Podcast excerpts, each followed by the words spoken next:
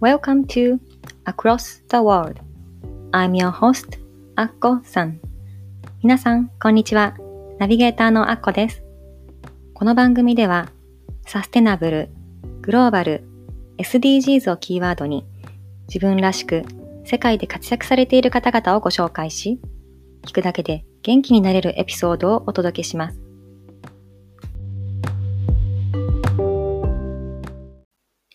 Welcome to Across the World Episode 42皆さん、こんにちは。Across the World 第42回目の放送へようこそ。ナビゲーターのあっこです、え、また少し空いてしまいましたが、もう6月になりましたね。皆さんお元気でお過ごしでしょうか、え、東京はすごく暑い日がもう始まっていますが、皆さん体調崩したりしてないでしょうか、ね、?5 月病って言われたり、こう、梅雨が始まったりして、なんかちょっとだるいなっていう日もあったりすると思うんですけれども、今日はね、私が大切にしているセルフコンパッションについてお話ししたいと思います。どうぞ最後まで聞いてください。えー、皆さん、セルフコンパッションって聞いたことありますでしょうか？最近ね、いろんな記事とかで取り上げられたりして、まあ聞いたことあるけど、なんだろうって思ってらっしゃる方もいるかもしれませんね。えー、セルフケアっていうともっと一般的な感じがしますけれども、これちょっと違うんですよね。セルフケアっていうと、あの、自分でこの心とか体をケアすることを、まあ一般的に言うと思うんですが、まあ、あの個人が自身の健康のために行うメンタルヘルス対策のことをセルフケアというそうです。で、これとはまた違うセルフコンパッションというまた別のものがあるんですけれども、私はね、今このセルフコンパッションというのがすごく気になっていて、これをね、実践しようと努めています。これ日本語で言うと、なんか訳すと、この自己憐憫とか哀れみとかいうね、なんかちょっと硬い日本語になってしまうんですけれども、このコンパッションっていうのは、思いやりとか慈悲っていう意味がある英語なんですね。で、これはクリスティン・ネフ博士っていうアメリカの心理学者の方が2015年にこのセルフコンパッション、The Proven Power of Being Kind to Yourself っていう本を出されてるんですけれども、まこの頃から、まセルフコンパッションっていうのがちょっと新しい言葉として認識されるようになってきて、この彼女の定義によると、このセルフコンパッションっていうのは、あの、この、あ、彼女のウェブサイトから原文を読みますね。Self-compassion means you are kind and understanding when confronted with personal feelings. これ、あのセルフコンパッションっていうのは、これ私がこう意訳すると、自分が落ちてる時に自分に優しく、そして自分を分かってあげること。これがセルフコンパッションっていう意味になるそうですね。で、これ、まあ、他の人がいろんなウェブサイトに、まあ、セルフコンパッションとはこう出てるので調べてもらったら出てくると思うんですけれども、他の解釈では自分や相手を深く理解し、自分と他者に寄り添う力っていうふうに定義している人もいるようです。でこういろんな意味が含まれている言葉なんですけれども、うん、これね、うん、なんで私が大切だなと思ってるかというと、こう私基本的に自分に甘い方だとは思うんですが、自分に優しいかというと、ちょっと違うかもしれないなと最近思い始めたんですね。うん、例えば、まあ、この間の、あの、エピソードでもお話ししましたけども、こう、一週間、この一週間これをやろうと思って決めていたこと、目標を立てていたことができなかったとしますよね。で、私は、まあ、いろいろやりたいことがあるので全部はできないっていう現実があって、で、そんな一週間が終わった後、まあ、いっかって。そんな時もあるよねって。全部やらなかったんじゃなくって、まあ、いくつかできたんだし、まあいいじゃんってこう、すぐ自分を甘やかす傾向があるんですね。こう、できた方に目を向ける。それがよくは うん。まあ、それで私はメンタルヘルスを保っているとは思うんですけれども、でもまあ自分に甘いわけですよね。そう。で、まあこの、これもまあ一つの自分への優しさとか思いやりだとは思うんですが、その一方で、私は自分に厳しいところがちょっとあるんですよね。うん、例えば、私の知人があの、毎日ね、朝お風呂に入っているっていうのを聞いたんですよ。でその人すごく綺麗な人で、すごく美容に気を使ってる方でね、あ、そっかっていつもそんな風に自分をケアしてるから、こんなに生き生きとして綺麗なんだなと思ったんですけども、で私も正直、朝お風呂に入りたい。毎日じゃなくてもたまには入りたいってこういう気持ちはあるんですけども、それが、こう、例えば、休暇でホテルに泊まった時とかでないとできない。で、あと旅館に行った時とかね、温泉旅館に行ったら朝からお風呂入りますよね。でもそれって非日常であって、例えばその温泉旅館には朝からもうみんなのために張られたお湯がたっぷり入った湯船がもうあるわけですよね。だけども自宅で日常の中でそれをやろうとするとすごく難しくって、うん、例えば私は気づいたのは私結婚して子供ができてから自分のためだけにお風呂のお湯を張ったことがないなってふと気づいたんですよ、先週。本当はすごくお風呂好きなのに。なぜか、もう例えば息子がすでに今日は部活の後シャワーを浴びて、もう今日お風呂がいい、今日シャワーでいいよっていう日があったとしますよね。そうすると、こう自分はお風呂入りたいのに、入りたいのに、こうなんかもったいなくって、じゃあ今日私もシャワーでいいかってシャワーにしてしまう。その自分のためだけにこう湯船にお湯を張るっていうそんなシンプルな簡単なことすらこう許せてない自分がいたんですよ。そう。だから私ね、今週はこうセルフケアを自分にこう許す一週間にしようと目標を立ててこう一週間過ごしてきたんですけれども、じゃあ私にとって自分をいたわるってどんなことかなと思ったら、まずはじゃあお風呂に入ることから始めてみようと思ったんですね。そうそれで、平日誰もいない時ですね。家族がみんな学校や職場に行っていなくって私一人の時に、よし、今日はお風呂に入ろうと思って、この出産して初めて自分のためだけに朝お風呂にお湯を張ったんですよ。そう。それで、髪をね、あの、こう、ケミカルで染めるのがあんまり好きじゃなくって、あのたまにこのヘナっていうね、自然な植物を使って髪を染めるあの方法があるんですけれども、それを自分で塗って、まあ、ちょっと白髪とかも出てきたので、こう、髪を染めるっていうのは、あの、何回かやってるんですけども、それをね、あ今日はヘナをしようと思って、自分でこう、髪にヘナを塗った後に、お風呂にお湯を張ってゆっくり使って、すごくね、癒されたんですよね。あ、なんか私自分のために時間を使ってあげてるって思えたし、いや、私も自分のためにこうやって外にね、行かなくても自宅でこういうことができ、できたんだっていうことがすごく嬉しくって、今までなんでこれを許可してなかったんだろうって思うんですけれども、なぜか日常の中だと、そんな暇あったらこの散らかったリビングを片付けなきゃとか、あそろそろ模様替えしなきゃとか、こういっぱいやることがあるわけですよね。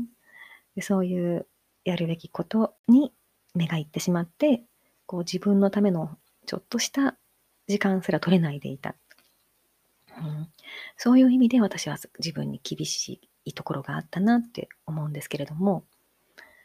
そう。でも、それが大切だっていうのも一方で分かっていて、それを許してあげたら、もっと楽になれるんじゃないかなと思って。うん、で、あと一つは私最近ちょっと肌が荒れてたんですよね。あの、この春先からこう花粉の季節だったと思うんですけれども、こう、私すぐ鼻が出て、鼻の下が結構常にカリカリな状態っていうかね。で、それがすごく嫌でいろんなクリームを塗ってみるんだけども、なんか、こう、焼け石に水っていうか、たまにそれが合わなくってまた逆に荒れちゃったりとかして、もうどうしたらいいんだろうと思ってて。で、それを思った時に、こう何かを上から塗るんじゃなくて、こう中から体質改善しなきゃダメなんだって思って。うん。だからそれで何が効くだろうって自分でこう考えた時に、そうだ、温活だと思って。温める活動と書いて温活ですね。うん。私結構冷え性なので、そうやって朝から温かいお風呂に入ったり、こうせめて足湯をしたり、こう自分を温めるっていうことで、この体質改善もできるんじゃないかなと思って、そうそう思ってまずはこうお風呂、家でね、朝入ってみたんですけども、で、それと別に、やっぱりこう温泉とか、こう、いろんな種類の、この、ほんじなんか水道をひねったお湯にこうバスソルトとか入れるのではなくって温泉のいいお湯に浸かりたいって思ったんですよ。それでいろいろこうリサーチしていたらあそうだ私あの行きたいところがあったんだって思い出して、うん、でそこを予約して実は昨日行ってきたんですよね。いろんな種類のお風呂がお風呂とかサウナとかあるところに。で私それをこう平日に時間を取っていくっていうのを今までやったことがなくって、もちろん週末でもいいんですけども、週末って基本私は家族の時間だから、家族と家族のスケジュールに合わせて、こう例えば朝一人の息子は学校があります。で、一人の息子は午後から部活があります。で、夫はあの毎週末テニスに行くんですけども、で、こういろんなこうそれぞれの家族の予定があって、だから、あ、お昼はこの子にも早めに食べさせなくっちゃ。この子はこの朝の予定が終わって、午後帰ってから食べさせなきゃとか、もう家族の予定に合わせて週末こうスケジュールを基本組んでいると、あれ、私の時間はどこって感じであっという間に土日終わっちゃうんですよね。それで、私がこう何か予定を入れて出かけると、え、何ママ遊んでるのみたいな。誰が家のことをするのみたいな、こう、なんかそういうプレッシャーを感じるんですよ。でもそれって、まあ、本当は自分が許してないっていう部分があるんだろうとは思いつつ、どうもどうも週末に自分の予定を入れるのが入れにくくって、でもそれでも私、ちょっと変わってきたので、たまには入れるようになったんですけども、さすがに2週続けてとかはできなくて、うん。だから平日ね、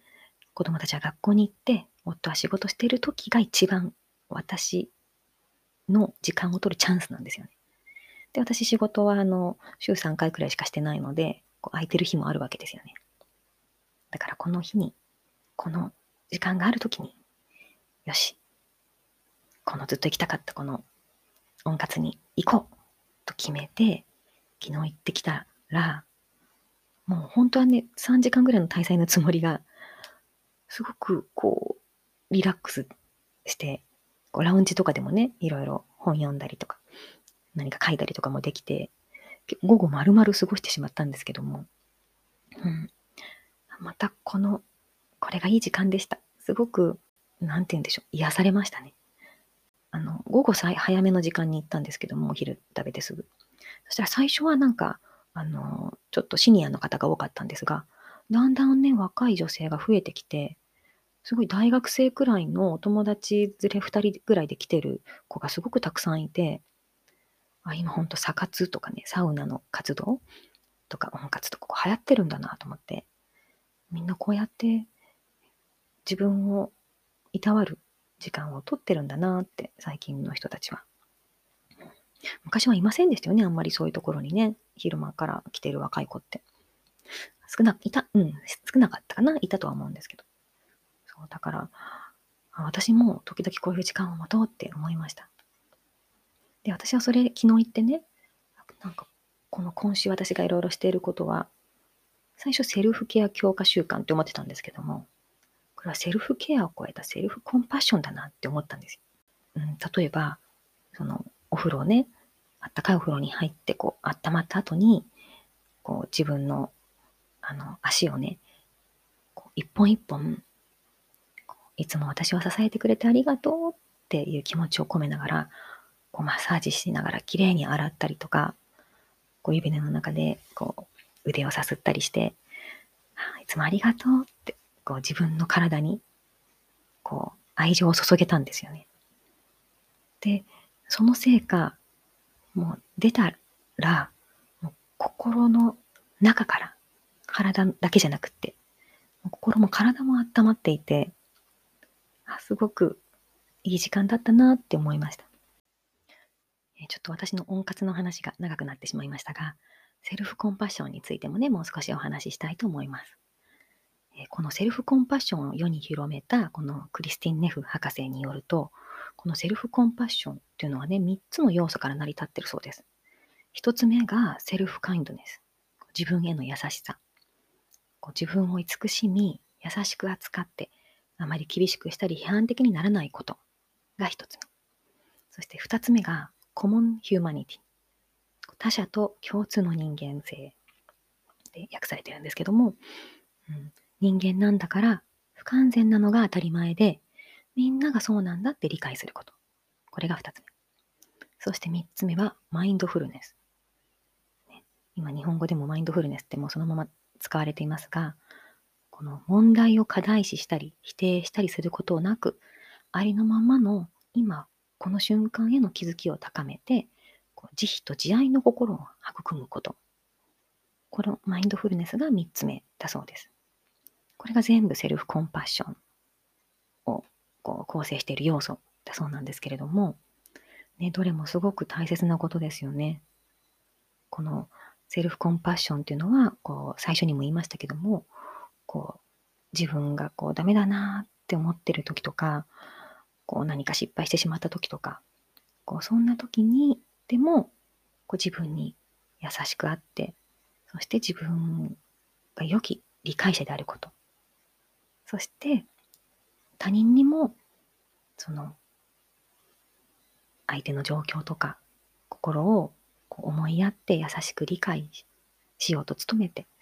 そして寄り添うっていう、それがセルフコンパッションだそうなんですけども、これがあると、自分も周りも幸せになりますよね。ネフ博士によると、このセルフコンパッションっていうのが、この人生における感情的なウェルビーイングと満足感を獲得する上で、とっても有効な方法であるっていうことがもう証明されてるそうなんですね。彼女はすごくたくさん、あの、このセルフコンパッションのリサーチをされて、でもそれがもう、こんな、もうウェルビーイングっていうのは、まあ、よくあることっていう意味ですけども、こう心も体も健康で幸せであること。まあ、そうやって満足感をのある人生を過ごすことに、このセルフコンパッションというのがとっても有効だっていうのが、もうこの証明されてるそうなんですよね。すごいですよね。うん。でも、本当にこの、まずは自分への優しさ。ね、私が今週してみた、この自分のための時間を取ることを自分に許可するとかね。うん、こう、平日の昼間から何してんのとかって言われる、こう批判とか。いいね、暇でとかっていう家族の声が聞こえてきそうなんですけども、そういう批判はこう置いておいて、こう、自分に優しく、自分へのいたわり、愛っていうのを大切にする。それを行動するんですよね。うん。で、そういうのができたら、人への批判っていうのもなくなると思うんですよ。例えば私、そうやって昼間に、あの、温活してる人たちを見て、あの、みんな暇だなとか思いませんね。あ、みんな、すごいね、いいね、こういうのって思います。それを、こう、普通にしている人を本当素直に尊敬するし、うん。でも、もしかして一方で、それがやっぱりできない人、本当に忙しくて時間が取れない人もたくさんいると思いますけれども、こういろんなスケジュールを置いておいて、そう自分のためのそういう癒しの時間を持つっていうことを自分に許せない人ってやっぱり多いと思うんですよ。うん、特に働く女性とか、まあ、男性もそうですよね。女性より男性の方が多いのかな。うん。こう、緩む時間っていうのをね、こう取るのを許せない、自分に許せない人多くて、こう自分につい厳しくしてしまう。こう、まだやることがあるんだから、自分の時間は後、この仕事が終わった後とか、この子供たちが寝た後とか、こう全部自分の大切なことを後回しにして、で、やっと全部終わった後にはもう疲れ果てて、それを自分のための時間を取る気力も体力もないっていうね。実際私もそういう日々がありましたが、ね、そういう人多いんじゃないでしょうか。でもね、このネフ博士も言ってるように、このウェルビーイングであること、本当に心も体も健やかで、こう、あ健やかであって、そしてこう、満ち足りた気持ちでいるためには、まずそこが大切なんですよね。こう自分への慈しみ。うん。どんな時も。うん。そう、だから私は、こう、なんだろう、自分に甘いっていう意味での優しさではなくって、本当の意味で、こう自分がどんな時も自分を理解して、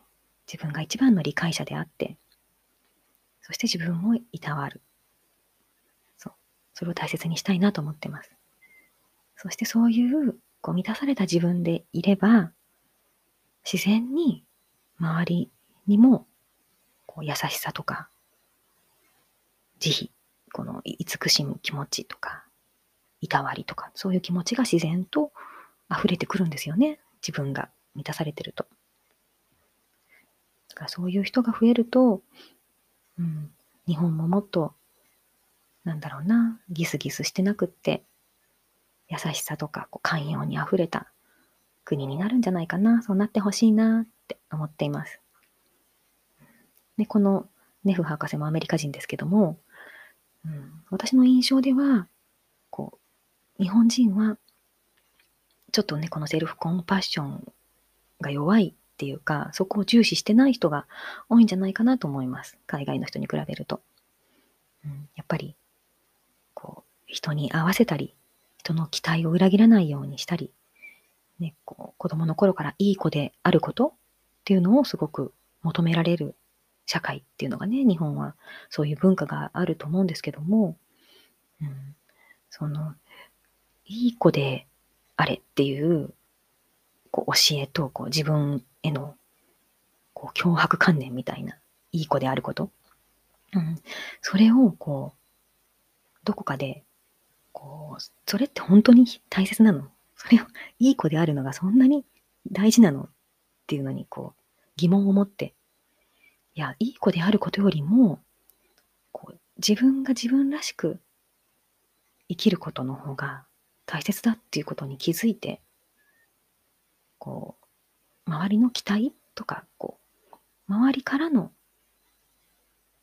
プレッシャーとか、そういう周りの基準でよくあることよりも自分の基準でよくあること、それを重視できるようになると、私すごく人生はもっと豊かになるんじゃないかなと思ってるんですね。うん、なので、このセルフコンパッションっていうのを私はこれからもっとね、大切にしていきたいなと思っています。そう、それで、このセルフコンパッションのことを考えているときに、私、ふと気づいたんですけれども、このポッドキャストのサブタイトルに、昨日よりちょっと誇れる自分にっていうね、サブタイトルを入れていて、この番組の最後でもいつもアウトロで言ってるんですけども、でもね、よく考えたら、昨日よりちょっとって、ちょっと厳しくないかって思ったんですよ。自分に。例えば昨日がすごい絶好調な日だったとしますよね。そしたら、その今日っていう日は、昨日ほどこう体調も良くないし、天気も良くないし、なんか乗らないっていう日もあるじゃないですか。だから昨日の自分を超えるっていうのは、毎日は無理だし、それちょっと厳しいゴールだよねってふと気づいたんですよ。だからこのセルフコンパッションを持って、あえてね、私がこの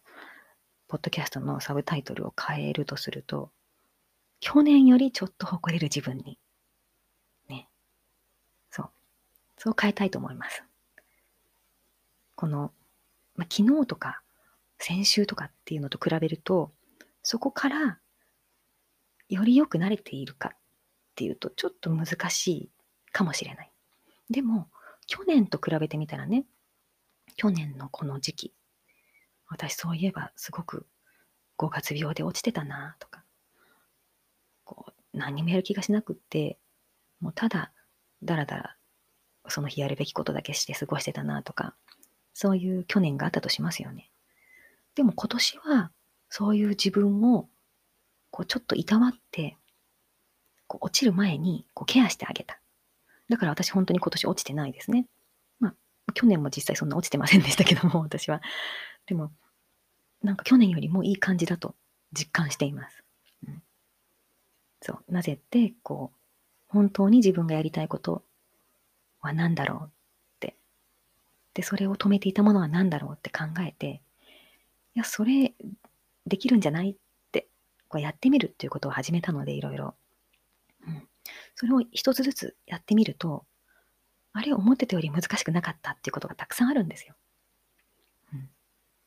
そうで、私ね、今週は、その、誰も家族がいない時に一回お風呂入ったって言いましたけども、実は、あの、週末ね、家族がいる時にも一回お風呂入ったんですよ、朝。ね、それ、本当は絶対、夫に、え、今から入るの？なん、なんで普段夜だけなのに朝入るの？そんな暇なの？って言われるのかなと思って、ちょっと、週末お風呂に入りたいっていうのを、こうためらう自分がいたんですよ。いや、でも、いや、彼はね、いつも朝シャワーを浴びてるんですよね。で、私はいつも夜だけ、あの、お風呂に入るんですけども、私、朝シャワーっていうよりも朝お風呂、湯船に浸かりたいっていうのがあったから、いや、これ別に行ってもいいでしょうって思って、初めて、いや私今日ちょっとお風呂入りたいからお風呂のお湯入れるねって言って、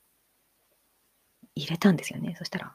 あ、今から入るんだ。ふーん、みたいな感じで、多分ちょっと驚いてたと思いますけども、普通に入れたんですよね。週末の朝お風呂に。そうだから意外とやってみると簡単なんですよ。そういうことってたくさんあると思うんですよ。でやってみると、はあって、私別にスパに行ったり、どっか、あの、よもぎ虫とかこう行ったりとかしなくっても、こう自分で家で、こう温まる、自分を満たすための行動ができるんだって、すごくそれが嬉しくって、うん。その日すごくみんなに優しく過ごせました。そ。んな感じでね、こう、自分をこういたわるっていうこと、セルフコンパッションをこう去年よりも私持ててるなって思うので、そうだから、去年よりもちょっと誇れる自分になれたら、それでいいって思います。はい、皆さんもね、自分をこう大切にこうこのセルフコンパッションのこのね、博士も言ってますけども、こう他人にはできたりしますよね。特に、まあ、自分の子供とかには、こう疲れてたら、こう、あもう今日は早く休んだらとか、ね、お腹空いてたらなんか食べるって言ってあげたり、こうなんか出してあげたりとか、人にできることが自分にできないってあると思うんですけども、自分にもこの愛と共感と優しさをね、持つっていうこと。それを何か一つでもぜひやってみてください。すごくね、自分が癒されて、こう周りにも優しくなった自分に気づくと思います。では、今日も最後まで聞いていただいて本当にありがとうございました。次回の放送もお楽しみに。バイバイ。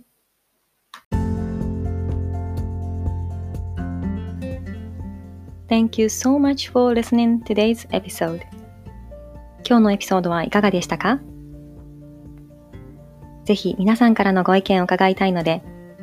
番組ホームページ www.acrossg.net こちらからご意見、ご感想をお聞かせください。番組の Facebook グループもございます。Across the World Community というのがございますので、ぜひご参加ください。番組の登録もお忘れなく。